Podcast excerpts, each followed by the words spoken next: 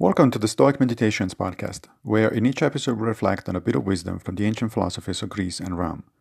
I am Massimo Pigliucci, a professor of philosophy at the City College of New York, and I will guide you through this reading. Today's reflections come from Seneca in letters 6615. Virtue is not changed by the matter with which it deals. If the matter is hard and stubborn, it does not make the virtue worse. If pleasant and joyous, it does not make it better. What is virtue anyway? The Stoics make a big deal of the concept and keep telling us that only the virtuous life is a good life, a life truly worth living. But what does that mean? Virtue is simply a predisposition to act in a certain manner. In particular, following Stoic philosophy, to act by exercising good judgment, courage, justice, and self control.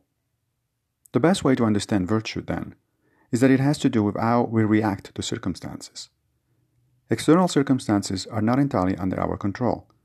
Things happen in life that we didn't seek out, and in fact, we sometimes actively try to avoid. Nobody, for instance, wants to get sick. But once you're sick, how are you going to deal with that specific hand that the universe has dealt to you?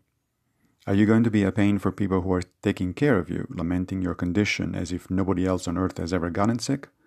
Or are you going to do your best to be pleasant toward those who are trying to help you and make the best of the unwanted situation. If you go for the latter option, you're exercising virtue. In particular, you're doing the right thing toward others, that's the virtue of justice, and you're enduring a tough situation through the virtue of courage.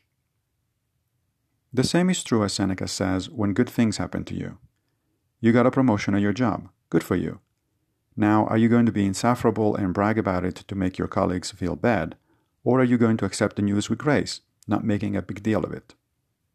If you go for the latter, you're exercising the virtues of temperance and justice, as well as that of practical wisdom, which reminds you that getting a promotion is a fine thing, but the only true good thing for you is to arrive at correct judgments. Thank you for joining me for another Stoic meditation. I will be back with a new episode very soon, if Fortuna allows, of course. One more thing, if you don't mind.